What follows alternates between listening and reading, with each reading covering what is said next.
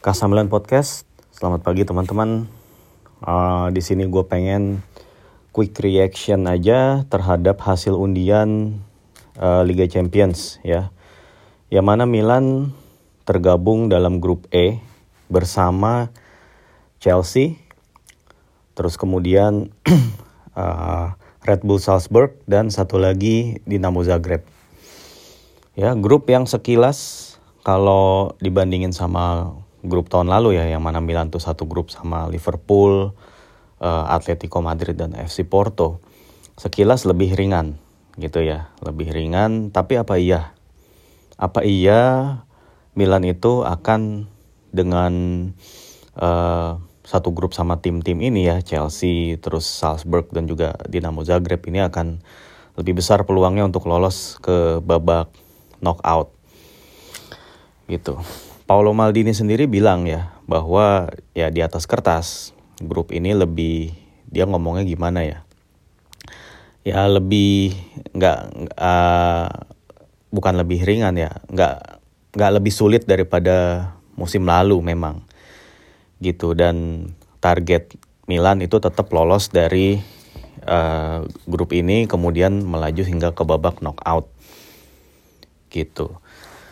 Ah tapi apa iya um, Milan itu akan lebih besar peluangnya di grup ini gitu. Mengingat sebetulnya kalau dilihat dari kualitas lawan-lawan ini itu punya kualitas yang menurut gue juga tinggi gitu.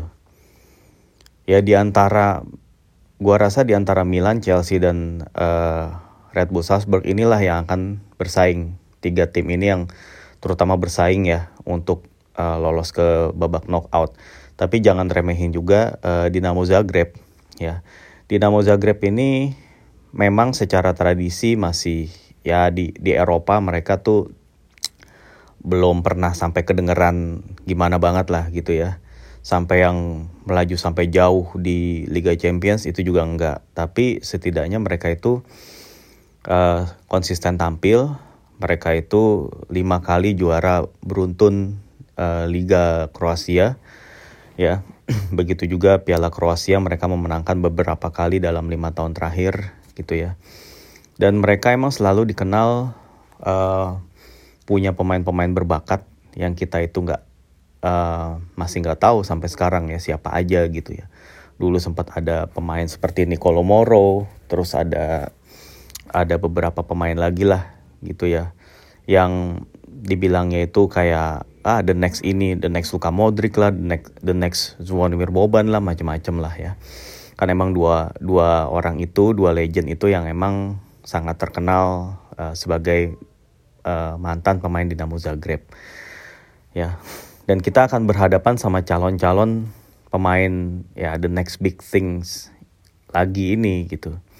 Di babak penyisihan Liga Champions dua kali gitu ya satu tandang satu kandang dan Stadion Maksimir di Zagreb itu emang terkenal intimidatif ya. Uh, mereka punya fans yang fanatik gitu ya, yang memberikan tekanan tentunya bagi tim tamu dan tidak pernah mudah emang menghadapi lawan-lawan dari Eropa Timur, terutama kalau ketika bermain tandang. Ya untungnya perjalanan Milan itu jadi nggak terlalu jauh ya, secara perjalanan uh, apa namanya ke tandangnya gitu ya ke Inggris, ke Kroasia dan juga ke Austria itu jaraknya dekat malah paling jauh ke Inggris gitu ya. Jadi ya seharusnya ya perjalanan tandang tidak melelahkan seperti halnya contohnya Juventus yang segrup sama Maccabi Haifa dia harus ke uh, apa ke kota Haifa di Israel gitu ya.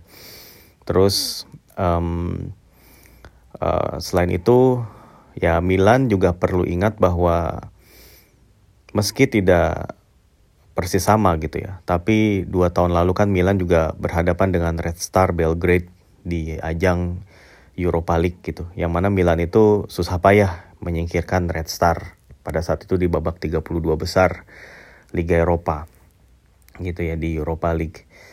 Di kandang Red Star pun Milan ditahan imbang gitu di, di Marakannya uh, stadium di kota Beograd. Milan itu ditahan imbang gitu. Jadi sebetulnya kalau buat Milan ya ketika bertanding atau bertandang ke Stadion Maximir itulah yang harus berusaha dimenangkan gitu. Karena kalau misalnya Milan itu setidaknya bisa meraih uh, dua kemenangan saat menghadapi Dinamo Zagreb itu akan menjadi modal yang berharga untuk menghadapi dua lawan berikutnya yaitu Salzburg dan Chelsea. Kalau uh, Red Bull Salzburg ini juga ini lebih hebat lagi sih menurut gue daripada Dinamo Zagreb gitu ya. Tanpa bermaksud membanding-bandingkan secara langsung tapi Red Bull ini kan berasal dari project ya project sepak bola yang udah seperti sport science banget gitu ya. Dan uh, diinisiasi juga oleh Ralf Rangnick gitu ya. Terus Salzburg ini sembilan kali beruntun juara Liga Austria atau Bundesliga Austria ya udah ke sembilan mereka ngincar uh, ke sepuluhnya secara beruntun dan mereka juga di dalam 10 tahun tersebut memenangkan kalau nggak salah 7 piala Austria gitu. Jadi mereka sering banget kayak dapat double winner di negaranya itu udah kayak biasa aja gitu. Tapi yang tentu luar biasa menurut gue di uh, grupnya Red Bull lah ya. Itu emang pengembangan pemain-pemain mudanya. Youth developmentnya luar biasa. Mereka nggak nggak pernah berhenti berhenti menghasilkan uh, pemain-pemain hebat gitu Si Sadio Mane kan pernah main di sini, di Salzburg kan. Erling Haaland juga pernah main di sini. Ya, dan sekarang ada sosok Benjamin Sesko. Ini penyerang muda berbakat gitu ya yang sempat diminati oleh Manchester United bahkan. Dan uh, dalam pertandingan preseason kemarin itu nyetak kalau nggak salah nyetak dua gol ya ke gawang Liverpool dan menang gitu. Mereka menang lawan Liverpool. Ya. Uh, Red Bull Salzburg sendiri memainkan sepak bola menyerang seperti halnya yang dimainin oleh uh, grup Red Bull gitu ya. Pelatih mereka sekarang yaitu Matthias Jaisle itu berusia 34 tahun ini juga digadang-gadang sebagai salah satu pelatih yang sangat-sangat berprospek di Jerman ya. Dia asal Jerman, usianya 34 tahun. Kalau recall karir karirnya pas pada saat dia bermain dia itu uh, bermain di Hoffenheim ya Hoffenheim timnya milik si apa pemilik SAP itu Dietmar Hopp ya itu ada satu particular match yang dia ingat ketika Hoffenheim itu bersaing head to head dengan Bayern Munchen tahun 2008 ya Hoffenheim pada pada saat itu punya striker Bosnia uh, Vedat Ibisevic ya dan kemudian ada Zvezdan Misimovic juga pada saat itu. Ya dan backnya itu pada saat itu adalah si Matias Jesle waktu itu masih berusia 20 tahun sangat berbakat bahkan dipandang um, selevel dengan Mats Hummels pada saat itu. Ya dia bertanding lawan Bayern Munchen dalam uh, title decider uh, match gitu ya di Stadion Allianz uh, Hoffenheim unggul lebih dulu lewat Ibisevic cuman sayangnya dibalas oleh Philip Lam dan akhirnya di menit-menit terakhir Luka Toni menjadi penentu dan akhirnya Bayern Munchen keluar sebagai juara. Tapi buat si uh, Jaisle sendiri itu adalah pertandingan yang menurut dia uh, membanggakan gitu bahwa dia itu bahwa pada saat itu Hoffenheim itu nggak jauh beda lah levelnya dengan Bayern Munchen gitu itu dia bilang. Dan sayangnya si Matthias Jaisle ini um, pada usia 24 tahun ya dia mengalami cedera lutut. Ya uh, meniskus atau ACL gue lupa. Tapi kemudian dari serangkaian upaya pemulihan yang dia lakukan dia akhirnya pensiun di tahun 2014 jadi saat uh, teman-temannya itu pada menangin Piala Dunia di Brasil termasuk juga Mats Hummels yang sempat dibanding-bandingkan sama dia dia kemudian ya dalam ya apa namanya parallel universe ya itu dia malah pensiun dari sepak bola sempat kemudian main golf terus kayak Gareth Bale ya. Terus kemudian dia itu pas tahun tersebut eh nggak lama setelah itulah dia baru dilirik sama si Ralph Rangnick ya yang waktu itu masih jadi uh, apa namanya jadi kayak semacam CEO-nya di Red Bull Group gitu. Dan akhirnya si siapa namanya si Jaisla ini dipekerjakan di situ di menangani tim muda dan lain-lain. Kemudian dia sempat jadi asisten pelatihnya uh, Brondby ya. Sebelum kemudian balik lagi ke kalau nggak salah dia sempat ke Leipzig juga gitu ya. Terus um, tahun 2021 mulai tahun 2020 apa 21 gue lupa ya. Itu dia balik lagi ke si Salzburg ya untuk kemudian menggantikan Jesse Marsh. Jesse Marsh, uh, Jesse Marsh itu kemudian kan ke Leeds, baru dia masuk ya. Gue gua nggak gitu apal sorry, tapi dari tulisan yang sempat gue baca, ya perjalanannya si Jesle ini juga lumayan. Musim lalu uh, dia membawa uh, Red Bull itu lolos ke 16 besar gitu ya. Ya, ini adalah klub Austria pertama yang lolos ke babak knockout Liga Champions. Musim lalu mereka lolos ke 16 besar. Cuman ya mereka ketemu Bayern Munchen ya.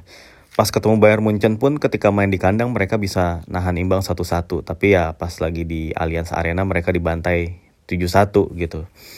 Ya tapi uh, ini nunjukin bahwa Salzburg ini kekuatan yang menakutkan sebetulnya dengan permainan menyerang ya terus usia rataan usia pemainnya pun nggak lebih dari 23 tahun. Ini adalah tim termuda yang lolos ke babak knockout musim lalu. Jadi sama sekali nggak bisa dianggap enteng nih tim gitu ya. Dengan cara bermain yang nggak jauh beda mirip sama Milan gitu. Sama-sama dengan high press, dengan uh, agresif agresivitas yang tinggi. Ini akan mengingatkan pada pertandingan lawan FC Köln tim asuhannya Stephen Baumgart waktu di preseason. Intensitasnya kayak gitulah. Lu lihat kan waktu lawan Köln, mereka juga nyerang terus dan Milan mengandal, mengandalkan akhirnya counter attack ya. Dan Milan menang lewat dua golnya Olivier Giroud waktu itu kan.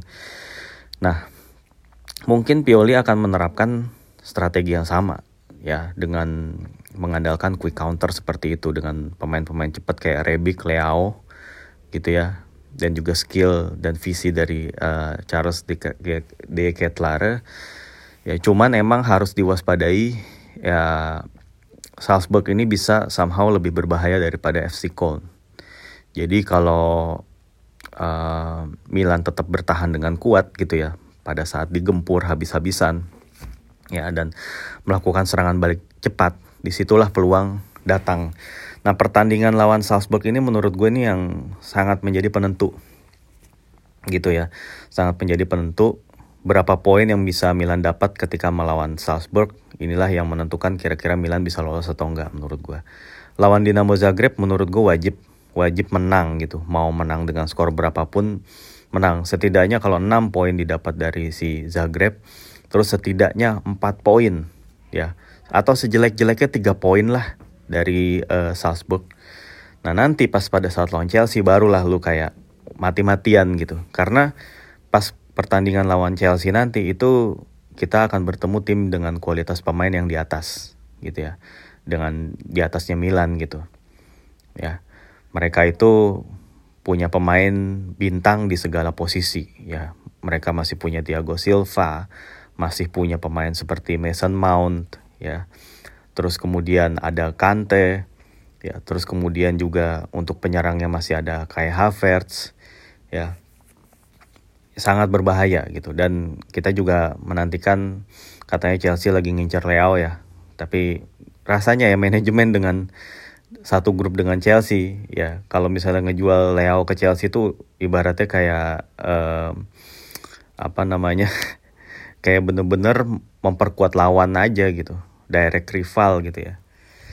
Ya jadi seperti itulah gitu. Kalau lawan Chelsea menurut gue uh, setidaknya bisa dapetin tiga poin itu juga bagus gitu. Jadi skenario best skenario menurut gue itu 6 poin lawan Zagreb dan 6 poin ketika ketemu Chelsea dan Salzburg. Itu udah lolos lah.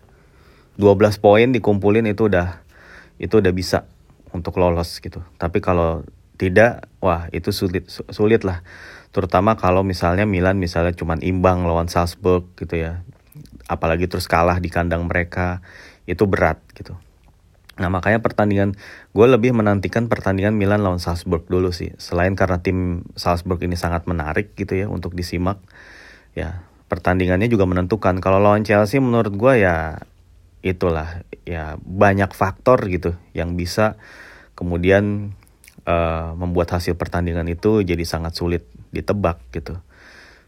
Ya yang jelas Milan punya peluang besar karena pemain-pemain Milan udah punya pengalaman ya. Dan apa namanya ya pemain seperti Tonali, Benacer itu kan menjalani tahun kedua main di Liga Champions. Begitu juga Leao gitu ya. Ini juga akan membantu ya dan juga Theo gitu. Gua rasa mereka akan tampil lebih baik sih gitu di Liga Champions musim kedua mereka di Liga Champions gitu ya.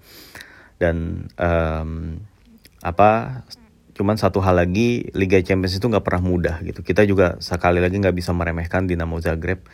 Bisa-bisa lawan Zagreb cuma dapat tiga poin itu bisa terjadi ya. Jadi uh, Liga Champions itu uh, kompetisi yang penuh kejutan. Kalau melakukan kesalahan sekecil apa pun lawan bisa manfaatin gitu. Dan ini diisi oleh pelatih-pelatih yang cerdik pemain-pemain yang cerdik. Jadi benar-benar harus full konsentrasi dan ini sangat memakan fisik banget gitu. Dan juga uh, secara mental pemain itu harus kuat banget. Ya ya gue rasa sih ini aja uh, quick reaction gue sampai ketemu lagi dalam episode mendatang. Ciao